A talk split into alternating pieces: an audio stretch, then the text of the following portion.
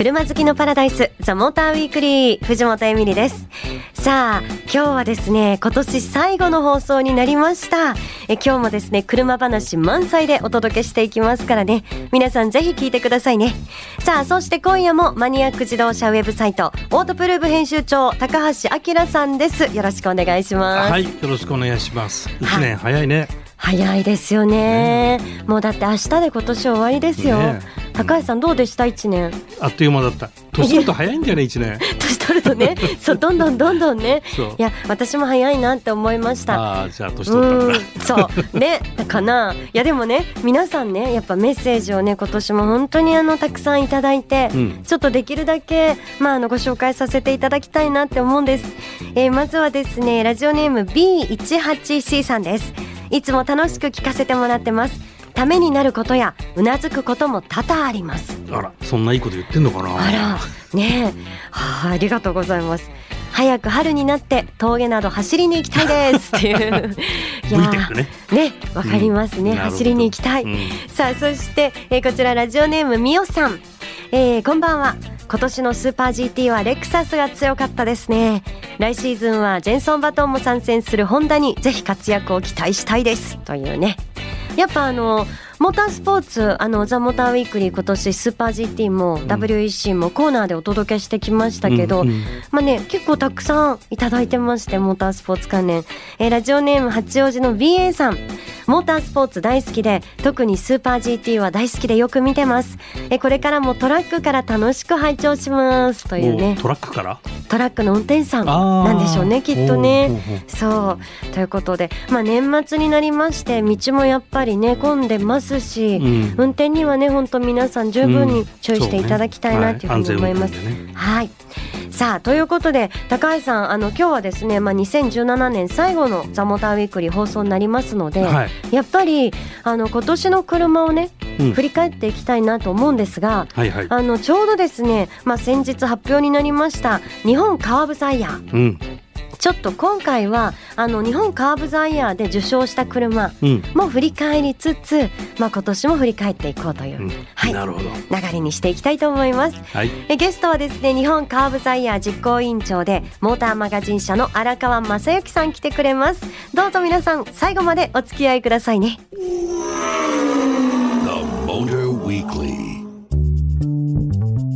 ザ・モーターウィークリーということで今夜は日本カーブザイヤーについてお届けしていきたいと思います。ゲストは日本カーブザイヤー実行委員長でモーターマガジン社の荒川正幸さんです。荒川さんよろしくお願いします。はい荒川です。よろしくお願いします。よろしくお願いします。はいということでまああの2017、2018今年のね日本カーブザイヤーがもうあの決定しまして、で車好きの皆さんはチェックしてますよねっていう感じなんですけど、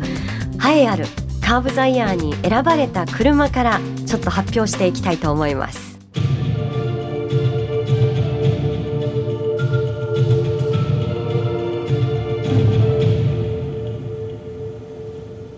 2017、2018日本カーブザイヤーはボルボカージャパン株式会社ボルボ XC60 に決定いたしました。おめでとうございます。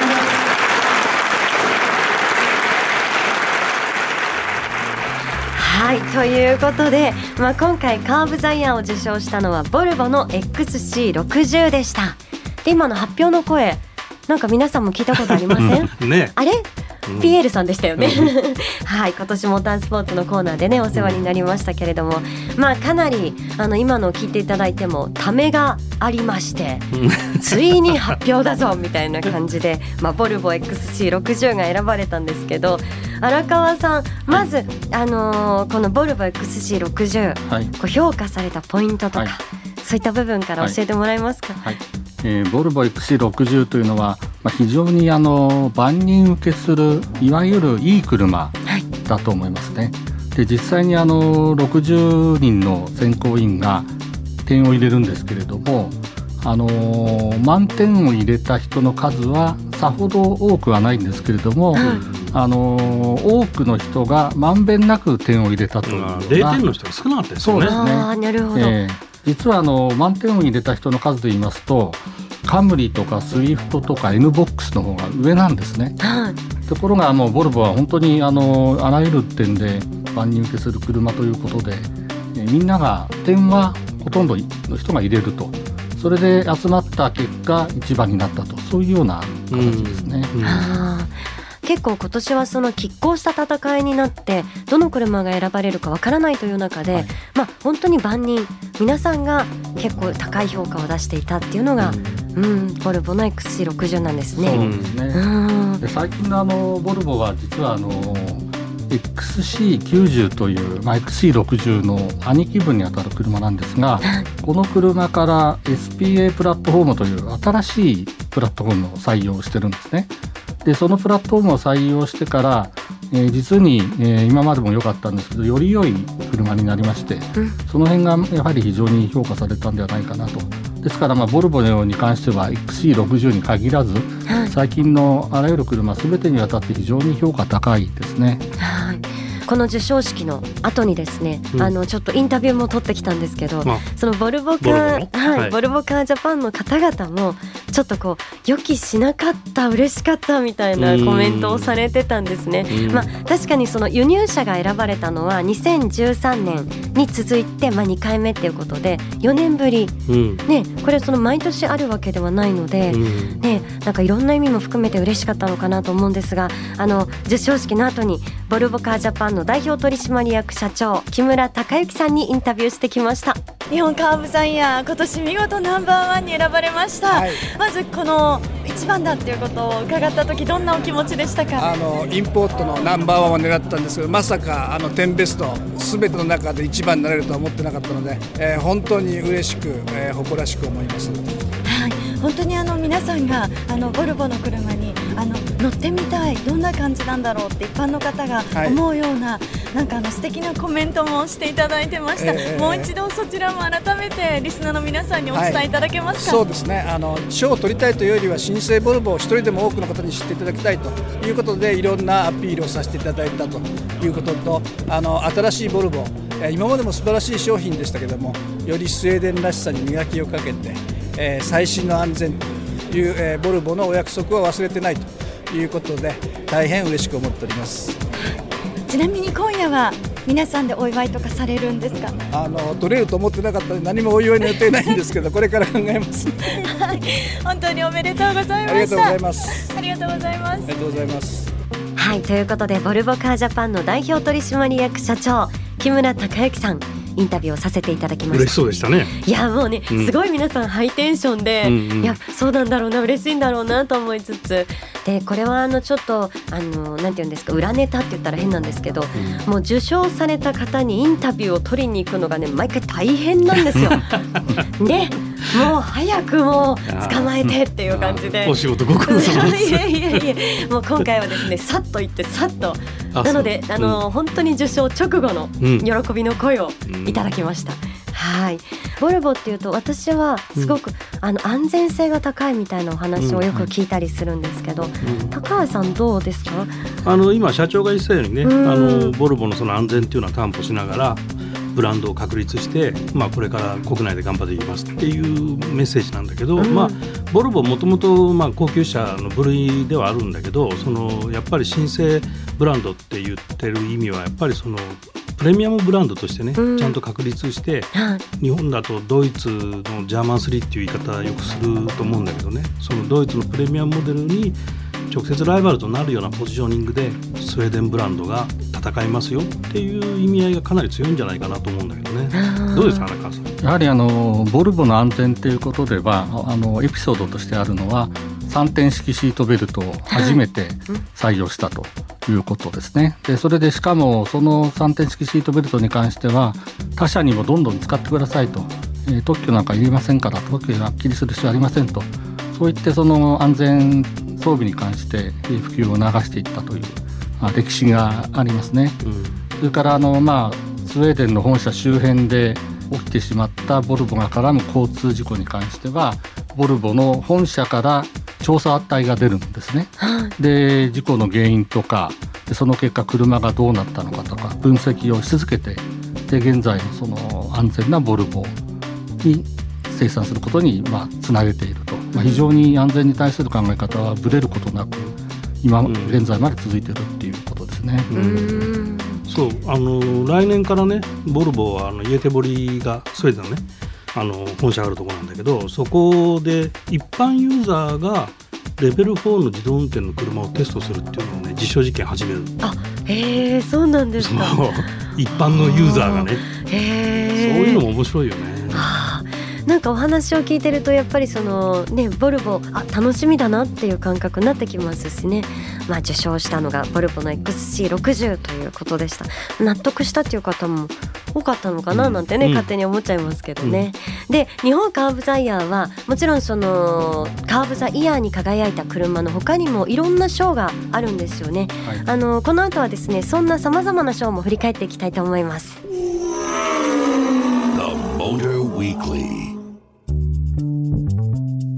藤本エミリがお送りしているザ・モーターウィークリー。さて今日はですね日本カーブザイヤーを振り返りつつまあ今年を振り返っていこうという感じでお送りしています、えー、日本カーブザイヤー実行委員長でモーターマガジン社の荒川正幸さん改めましてお願いします、はい、よろしくお願いします。さあということで日本カーブザイヤーあの部門賞って呼ばれるああね、ね、いろんな賞がありますよね、はいでこれもそれぞれもちろん大事な意味があってということで、はい、そこも振り返っていきたいんですけど、はい、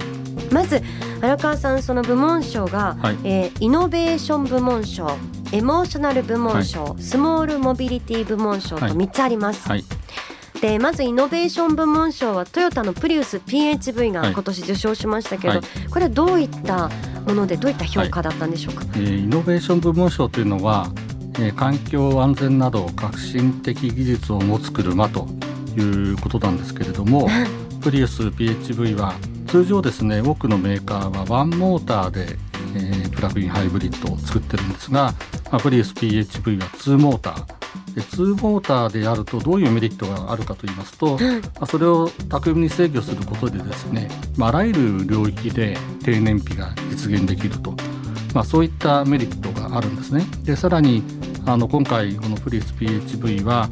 ソーラー充電屋根で、ね、光を受けて充電するんですけれども、はい、それを本格的に実用化して、まあ、非常にまあその点でもあのイノベーティブであったということで、うん、イノベーション部門賞はプリウスの PHV になりました。うん、はい、はい。私もその屋根でっていうのはすごいえーって来たこれね先代のプリウスにもあったんだけどあ、はい、あのソーラー充電で充電した電力で走れるほどの力はなかった。のそうだったんですね。うん、あじゃそれがすごく今回その技術革新でこの充電した距離が走れるようになったっていうのは大きいよね。ああなるほど。うん、であと結構私みたいにあそうだったんだ知らなかったっていうね、人もなんかまあ普通あんま知らない、ね、っていうのもねあるかもしれないですけど。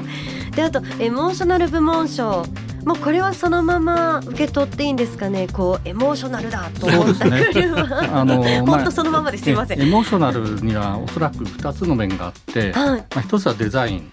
それからもう一つはその運転する楽しさみたいな、うん、そういう2つの要素があると思うんですけれども、まあ、レクサス LC の場合には、はい、その両方がかなり、えー、秀でていたということだと思いますね。はい、でこれハイブリッドもあるんですけれども、このハイブリッドが実に運転してて楽しい今までのハイブリッドの常識を覆すような楽しさがあるんですね。そこもポイントだったと思いますね。はい。さあそして最後スモールモビリティ部門賞です。これはあのホンダの N ボックスと N ボックスカスタムが受賞しましたけれども、はい、これはあの現状ではまあ軽自動車が対象になるわけですけれども、はいまあ、ホンダの N ボックスの場合にはもうこれはもう非常にクオリティが高いいろんな面でクオリティが高いということですねもう圧倒的に評価が高かったというふうに思います。さあということで、まあ、部門賞をね3つ今また改めてご紹介したんですけど日本カーブザイヤー実行委員会特別賞というものがあるんですよね。うんこれがまた私はすいません荒川さん、えっと、はい、どういうものなのかがちょっと分かってなかったんですけど、はい、実行委員忘れないでください賞かもしれない。よ そうなんですか？これはですね、はい、あの選考委員が得票で投票で選ぶ車と違いましてですね、実行委員会媒体で構成されてるんですけれども実行委員会がまあ話し合いによって決めるというものなんですけれども、具体的にはその年に特別なインパクトを与えた車やモビリティの発展に貢献した施策イベントそれからまあ業界に貢献した功労者などに、えー、与えるというような定義になってます。じゃ結構まあ幅広かったりとかされるわけですよね。そうですね。うん。で、あの日本カーブザイヤーにノミネートされる車っていうのは一応その条件があるんですよね。はい、そうなんです。あの実は、ね、ノミネートされるには年間500台以上の販売が見込まれるというのがありまして、それをクリアしないといけないんですね。ですから500台に満たなくても注目すべき車とか、えー、過去にも、えー、ありまして例えばトヨタの燃料電池車である未来とか、まあ、こういった車は500台年間販売されないんですがやはり注目すべき車として過去に実行委員会特別賞を受賞しています。はいじゃあ今年はどうなったのか、うんうん、まず一つ目がトヨタ自動車株式会社でハイブリッド車の世界累計販売が1000万台突破というのはこれは受賞理由としてはどんな感じなんですか、はい、いやこれはもう本当にすごいことだと思いますね。ハイブリッドという車をですね世界に広めて実際に1000万台というところまで実績を積み上げてきたと。でその実績っていうのはイコールその CO2 の削減につながっているわけですから、これは大いに評価してしかるべきものだと思いますね。うんあれ今年でしたっけ？あの、うん、なんか初代プリウス発売から20年ね。20年ちょうど、うん、なんかそのちょうどね20年の年にっていうのもそうね偶然なんだろうね、すごいななんて思ったりしましたけど、そうこういったあのね評価も実行委員会の特別賞はあったりとか、そしてもう一つこれはもう皆さんもおおと思うかもしれませんが佐藤拓磨選手もこの賞に選ばれましたね、うん、これはあのインディアナポリス500マイルレースで日本人初めての優勝ということで興奮しましたよね荒川さん。これもすごいですよね、インディ500マイルレースっていうのはもう世界の三大レースの一つに数えられているレースなんですけれども、はい、その中で日本人が優勝するなんてことは本当にもう夢にも思わなかったって失礼かもしれませんけれども、まあ、それだけの偉業ですね。これほど称賛されてしかるべきものはないと思いますね。はい。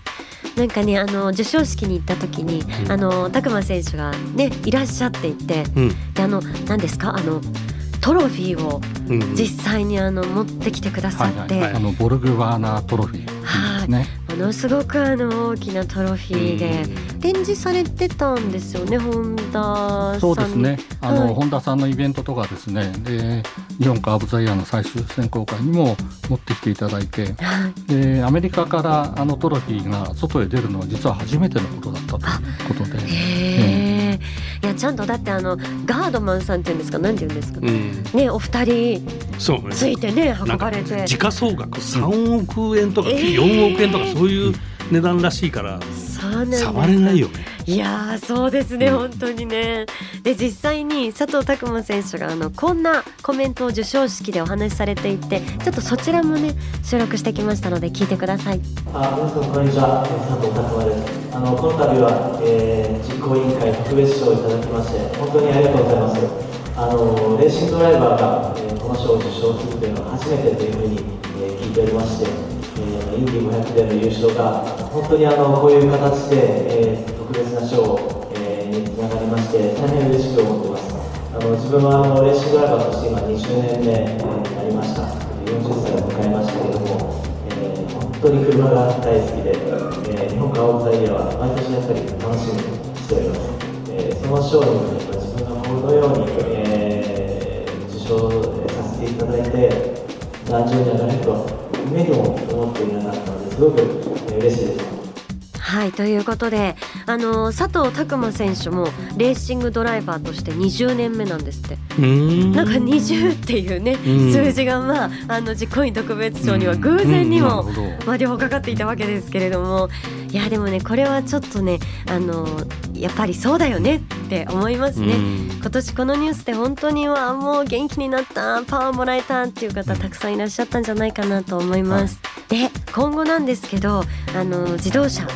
荒川さんどんな風になってほしいですか、はい、またこういう難しい質問を最後にすみません。年の最後なので、はい、はい、そうですね。やはりあの今自動車についてはですねあの自動運転とかあとシェアリングとかコネクティッドとかあとといろいろ話題があるんですけれども、まあ、車はまあ単なる道具にはなってほしくないですねっていうのがまず一つありますね。でも、まあ、道具のような車はですね実際出てくることは出てくると、ま、思うんですね。まあ、その一方で趣味的な運転はもちろんその乗っていること自体が楽しい車もどんどん登場するということに期待したいなというふうに思ってます。はい、であの、まあ、どなたかが言っていらしたんですけれどもいろいろなその工業製品がある中で愛がつくのは車しかないって言うんですね。でそれどういうことかっていうと、愛車ということですね。はい、これが非常に車の楽しさを価値を象徴している車だなというふうに思ってまして、まあ、この愛車いい愛車が出てくることを今後願いたいですし実際に出てくると僕は確信してます。その愛車本当にそういうふうに思える車がたくさん出てきてでそういう車と出会って、はい、で車とこうねあの愛を深めていくっていう人がね、ね、やっぱりこうたくさんいてほしいなって思いますよね。藤、はい、さん車に名前つけちゃうもんね。私はもう愛してますから。はい。私の愛は車に注いでますからね。はい ということで本日はですね、まあ、今年を振り返るという意味でも日本カーブザイヤー実行委員長でモーターマガジン社の荒川正幸さん来ていただきました。荒川さんどうもありがとうございました。どうもありがとうございました。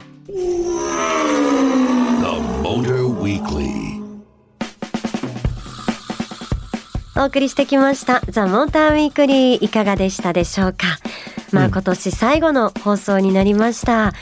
1年をね振り返ってみて、うん、ザ・モーターウィークリーイベントも結構今年はできましたね。したね。うん、まあタッチトライもそうですし、あと公開のね収録も、うん、赤レンガでね。赤レンガで、うん、さっきあの愛車っていうキーワードがありましたけど、うん、いやいや私ザモーターウィークリーのこともすごい愛してるなと思って。ああいい心がけだ。だってね、クリスマスだって年末だって一緒ですよこの番組と。ね本当ね。そうだね。いやでもね、本当にあの聞いてくださってる皆さんが、一番本当ありがたいです、うん、はい。来年もねなんかたくさんのイベントをしたいなって思ってますから、うんうん、皆さんぜひ来年もよろしくお願いいたします、はい、でそんな感謝の気持ちも込めまして今日はちょっとプレゼント、えー、3種類ご用意させていただきました、はい、えまずはですね一つ目はあの日産の卓上カレンダー2018年えこれを6名様にプレゼントします。